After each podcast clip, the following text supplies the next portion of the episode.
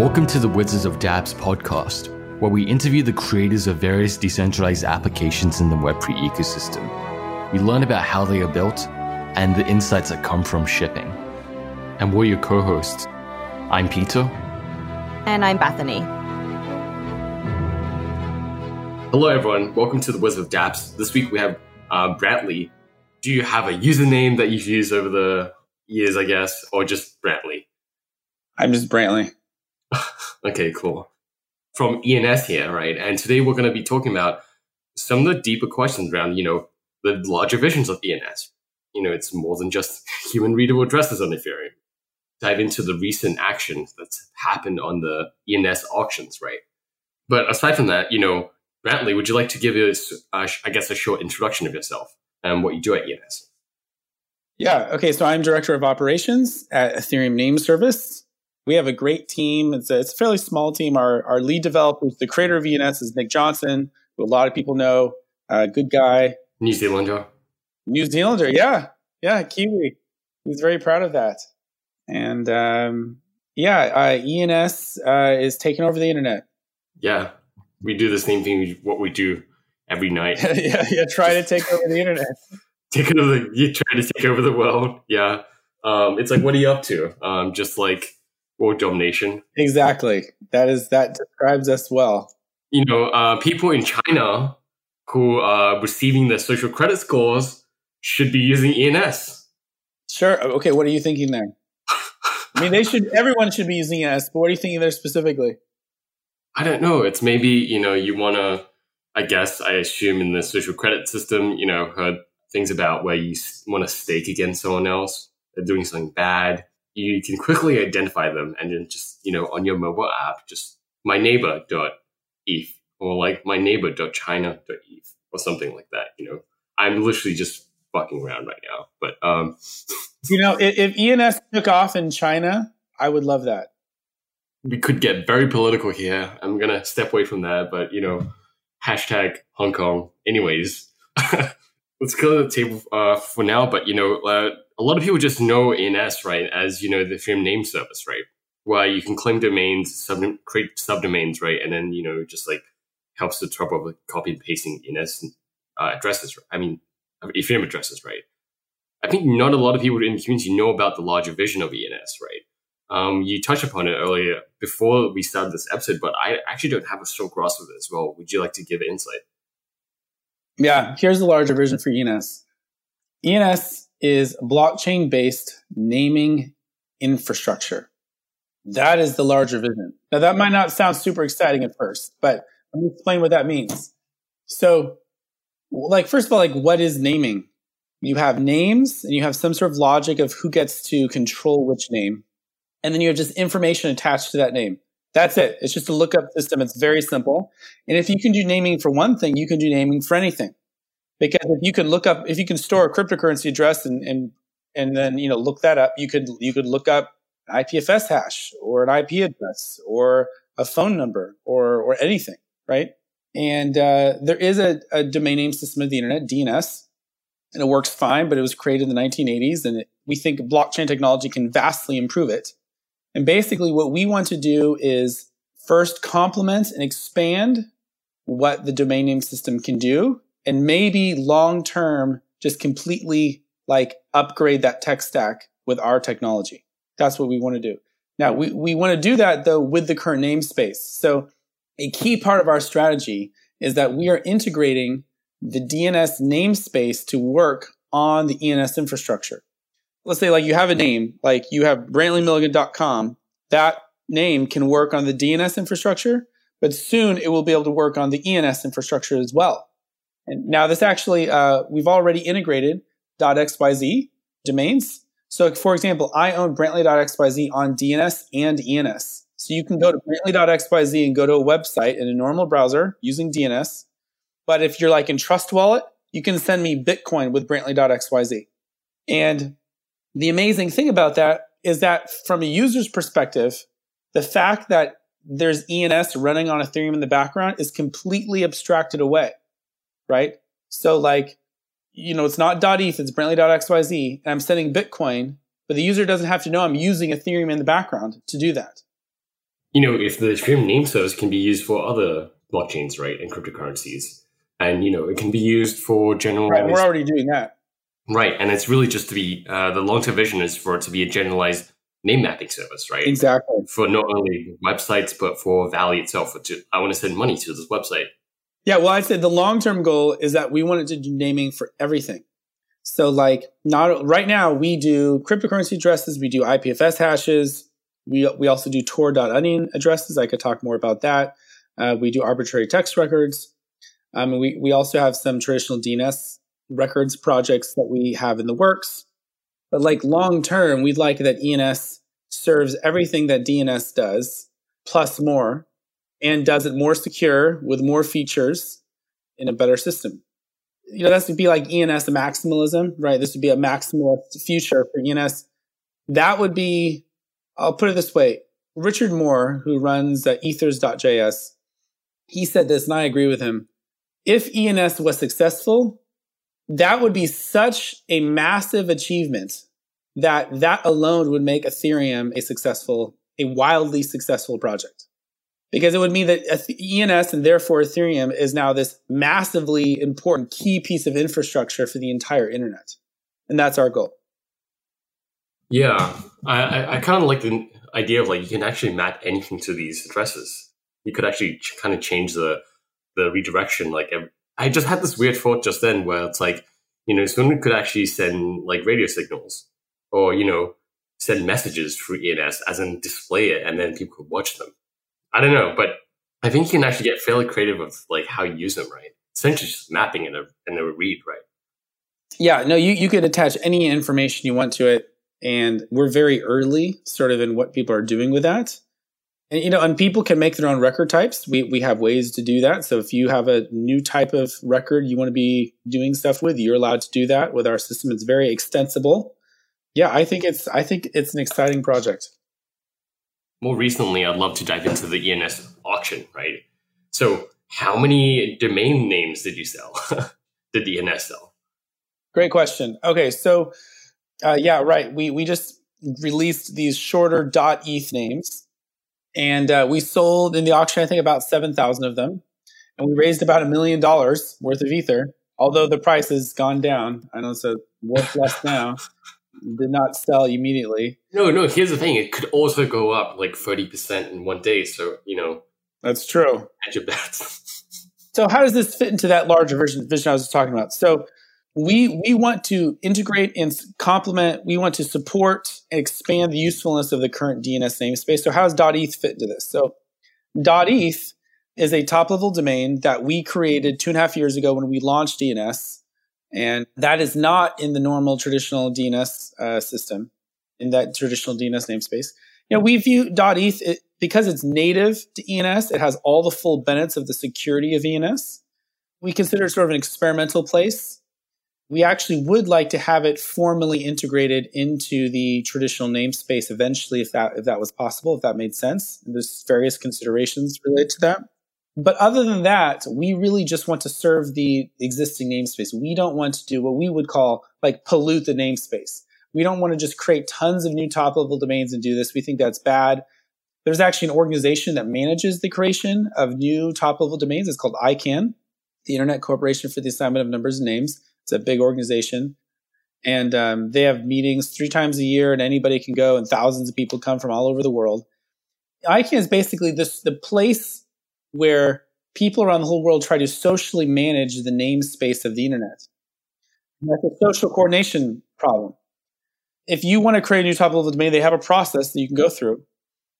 We would like to follow those rules now moving forward as much as possible and to work with the rest of the internet. There are uh, some other blockchain naming projects that take the opposite approach. They're like, screw that. We're just going to create tons of new top level domains. We think that's a mistake. So, so we're a, a differentiator for ourselves that's very clear is we've taken a very public stand that we're not going to do that. And the reason for that is there's two reasons. One, we think that by not following the rules, going along with the rest of the internet, we are unnecessarily antagonizing the rest of the internet, basically.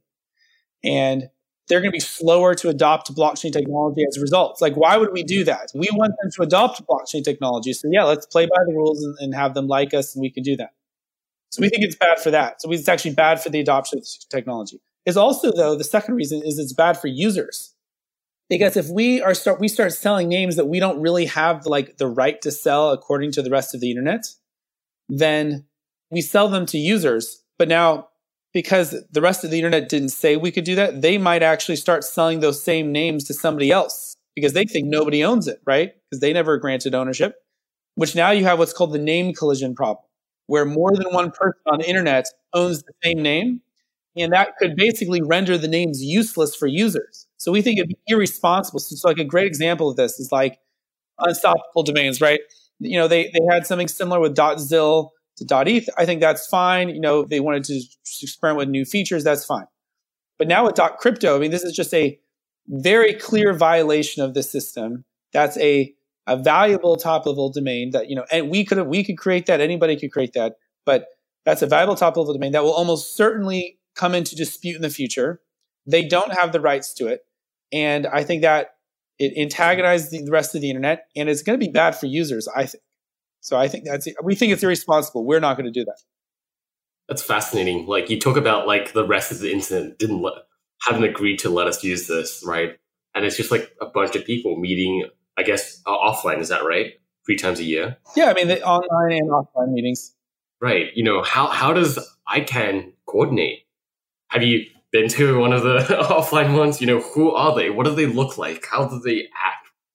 This is actually so fascinating to me. Yeah. Yeah. Okay. I told you internet naming. This is interesting, right? And you know, and the funny thing about it is that most people don't like know anything about DNS or ICANN. Maybe they vaguely heard about it. It's just like sort of like this boring piece of infrastructure in the background that works. It's like how many internet users know what TCP IP is? Probably like nobody. It just works, right? DNS is sort of like that. So if you read the history of DNS, it's actually really fascinating. When DNS first started, like if you wanted to get a domain name, you literally just like called somebody up, like one man was like in charge of it. Like, hey, I want this name. He's like, okay, I assigned you the name. Like that's how it was, like in the 80s. And then as the internet really took off with the invention of the web in the 90s, people are like, we need to be more organized. Yeah. and uh, eventually in the late 90s, there was the creation of this nonprofit organization, ICANN, to manage this. And um, it's grown enormously, obviously, in the last 20 years. And it has state it used to actually be a part it used to be like controlled by the US government because remember the internet was invented by the US government. Right, exactly. Yeah. And rolled out over slowly to the public, right? Initial universities, you know, schools, uh, research centers, corporations.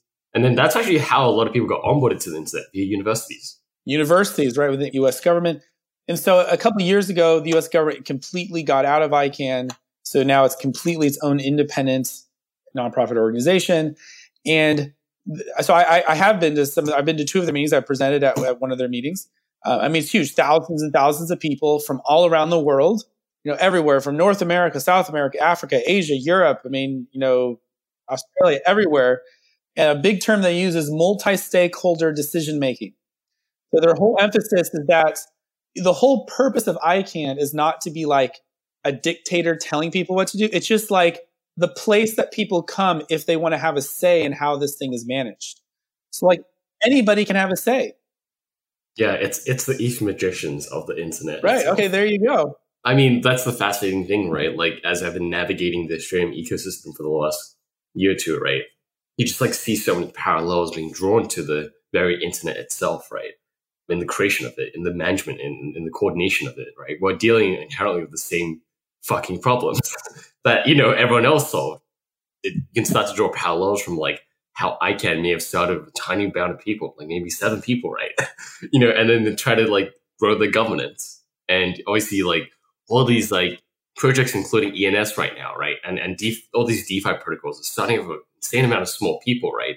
Initially governing and coordinating, but then that to somehow manage to include more stakeholders over time, right? Over time, grow it so that it doesn't include you know people who fuck things up, right? Uh, TLDR. How do you filter for that? How do you determine that? You know, these are soft problems, right? In the sense that there's no real defined answer for them. So, like, I guess, like, having been around ICANN, right, and dealing, and I guess uh, dealing, collaborating with ICANN, uh, what's something you've taken away from, like, how they coordinate, organize, I guess? Yeah, good question. So, The big thing I would say is that building a system that can, you know, run over many years or maybe even run long term involving lots of people that truly is open to feedback and whatever, that is really hard to do. That is not easy to do. That's another reason why we don't want to like fight ICANN. There's people who have a lot of criticisms of ICANN. They think ICANN made the wrong decision here, or they didn't like the way they did this here. Or they strong armed that person. That's you know that's all true I and that's valid. And I go to these ICANN meetings with thousands of people, and people are like, "Oh yeah, there's lots of things about ICANN we don't like, or we wish was faster, or did better, and things like this." There's going to be complaints.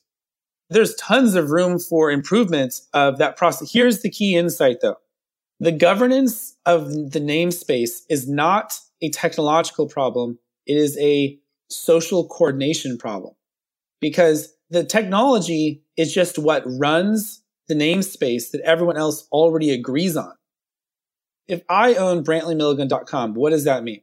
When I, if I own BrantleyMilligan.com, that just means that everyone else in the world agrees to not use BrantleyMilligan.com because I'm using it. There's nothing preventing somebody else from just starting to use BrantleyMilligan.com in some test. Instead of their own servers, right? For, you know, I guess redirection. Yeah, I mean, there's nothing preventing that, like technologically necessary. Like at the end of the day, it's a social contract, is what the name ownership is which means that deciding who gets what name, and then because not all names are equal, some names are more viable than others, who deciding who gets what name and under what terms, that is a social problem, not a technological problem. Because technically, you know, I could just set up my own servers, right, and say, hey, read off me too for IP redirections, right? And I could just like, fuck you guys. I'm gonna have my own uh, domain names, right? And yeah, these are my rules. I care about these, you know, choose me to read off, right? All these, and I start convincing all these browsers to start reading off these sub PNS, Peter's name servers, right? You know, uh, you know, like it's a coordination issue, right? Of like, why should we collaborate? Why should we federate our servers and or find consensus, right? It's actually insanely hard because it's almost like forming you of the United States of America, right? Where it's like, you know, a bunch of warlords just like came from England settled up and they had various states and various nation states, right? And they were like, uh, in the Federalist Papers, right? It was like, why should we band together at all? What are the pros and cons, right? And I guess it's like coordination problem uh, was the same there, including internet servers, right? Where you can't actually enforce violence on anyone else. You have to convince someone that it's better if you band together and coordinate, right?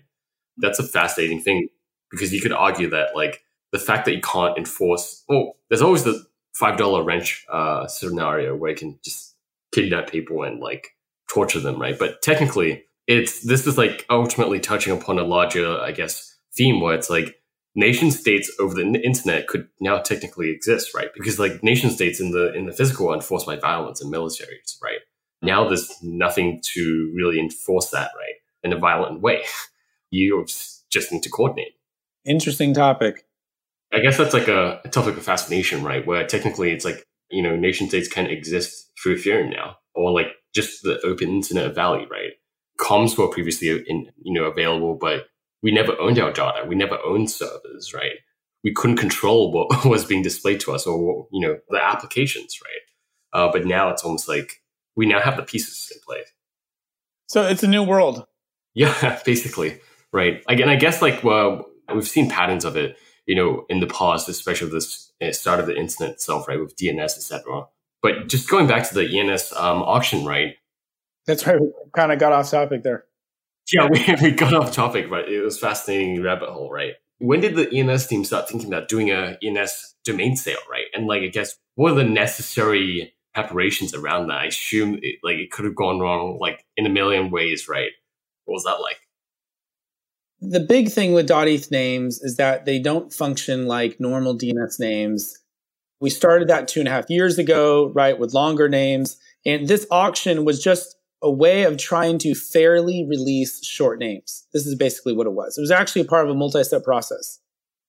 We even want to go back. Why do we even have short names restricted originally? Well, it's because when ENS launched two and a half years ago, this was in early 2017, the DAO had blown up less than a year before. People were scared of doing anything on mainnet.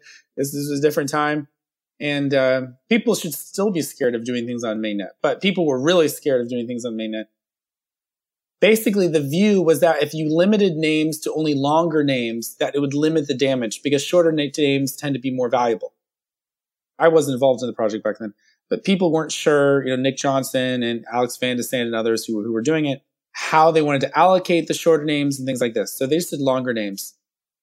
Well, now that we're, you know, very confident in the system and it's widely used, it's like, okay, well, let's open up shorter names. Now we only did three characters and longer. We still did not release one and two character names because again, those are very rare and sort of a unique case. Like who should own Sex.com. Well, that's three characters, but one and two character names really short. So we don't have those. But so we actually had a three step process. The first step was we allowed brands to apply to get their short .eth name if they wanted to. And we had brands do that, by the way, like major brands like PayPal did this. Wait, PayPal? Yeah, the NBA. Oh, wow. They did this? Yeah, like a couple hundred brands applied and we gave it to them without having to apply in an auction. But then after that, we just said then a temporary auction about two months. If there's a contested name, let people auction it out. You know, and now now that it's done, everything is now, if it's three characters or longer, .eth name. It's just first come, first serve, instant registration. Because we figure, look, if it was a valuable name, it's already was contested in the other parts of the process. During the sale, right? Did you enter into any emergency periods or state of crisis? You're asking about the problem we had during the auction. Yes. For this auction, this was not done like on chain. Really, it was not in the same way that other auctions have been done. We used a service called OpenSea, which is a major NFT market, and um, all .eth names are NFTs. But they actually are ERC 721 compliant now. They, they weren't originally back when ENS launched uh, because ERC 721 did not exist, but it does now. And so now it's all NFT ERC 721 compliant. There was a mistake in the OpenSea auction that allowed somebody to basically make it look like they were bidding for one name, but they were actually bidding for a different name. And they were able to kind of unfairly get high value names for very, very cheap as a result. And somebody took advantage of this and got like, I can't remember, like 15 to 20 names, like high value names like DeFi.eth, Apple.eth. And we discovered this pretty quickly. We were able to, you know, we stopped finalizing auctions while we figured it out. And uh, we offered a bounty to the person saying, hey, if you return these names voluntarily, we'll not only give you your money back, we'll give you plus 25%, I think, of, of whatever the name ends up going for or something like this. We, we gave them a bounty and the person complied and returned all of them. There was ultimately, you know, no harm, no foul. Thankfully, the person returned it, but we did briefly have a little mini crisis, yes. Do you see ENS being totally neutral in like the claims, claim with a name, right? Like, you know, there's some fairly, you know, sketchy names that could be claimed, if you will, namely major dictators in the last century, and as well as major world tragedies that have uh, terrorist organizations around the world, right? I mean, what are your thoughts around, you know, the claiming of these? Murder is fun. One of the lighter ones, right? Uh, murder is fun. It's light, you know, no connotations. Happens everywhere. Yeah, let's take a case for that. Good question. We don't control what gets registered we don't control it anyway. So like you don't have to contact us. So let's be clear about this. ENS is entirely a set of smart contracts on the Ethereum blockchain. Entirely. Like we run no servers. The organization I work for is a nonprofit based in Singapore called True Names Limited. ENS actually started as a side project of some people at the Ethereum Foundation. This is when Nick Johnson was working there. And then ENS was kind of so successful that about a year and a half ago, it spun off as its own organization with a grant from the EF. And so we have our own nonprofit organization based in Singapore.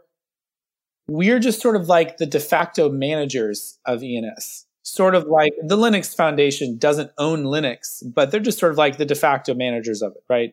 And that's our relationship to ENS.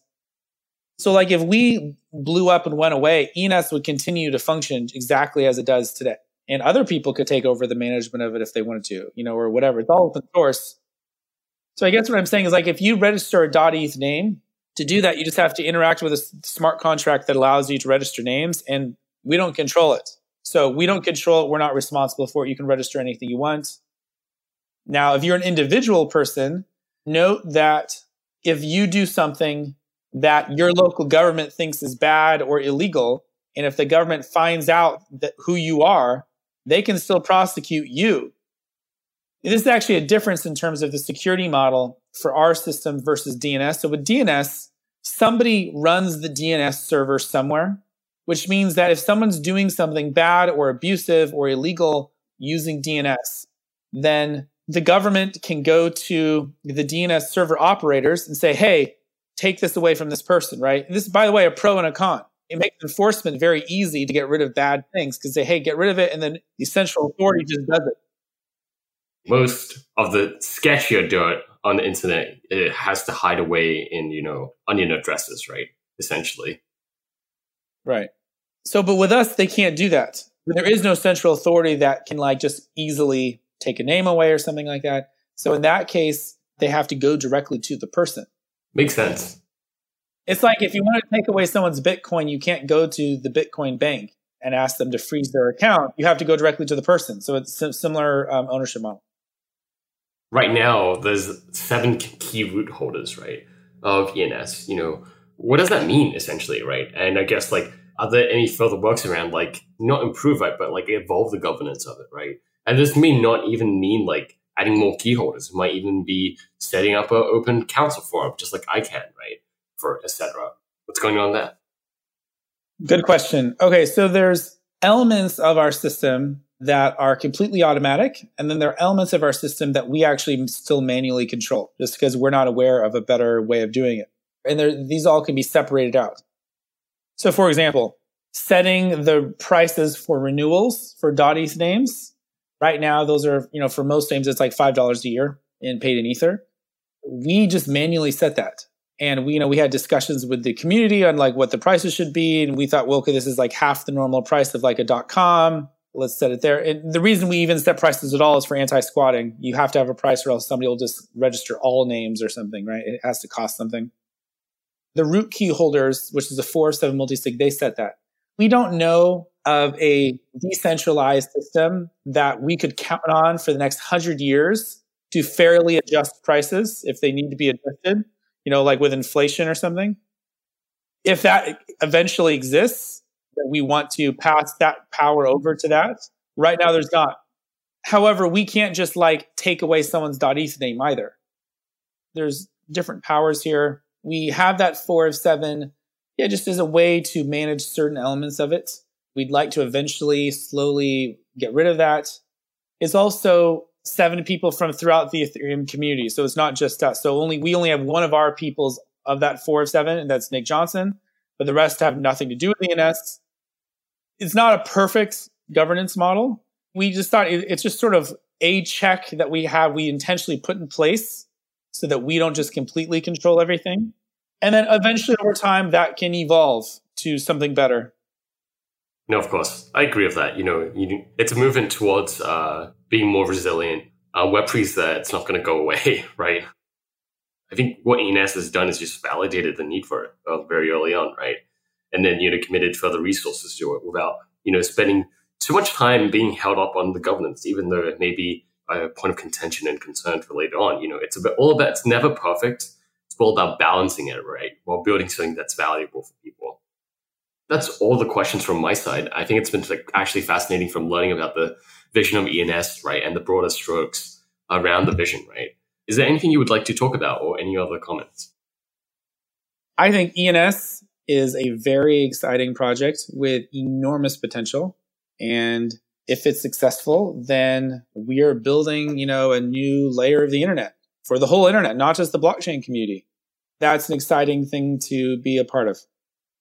Cool. Uh, thank you, um, Brantley, for coming on to Wizard Dapps podcast. Catch you guys next week. If you enjoyed what you listened to and are interested in supporting this podcast, then please follow us on Twitter at Wizard of Dapps. The show notes will be on our website, and if you want to continue the conversation, join our Telegram group. All links will be in the episode description. Thanks for listening.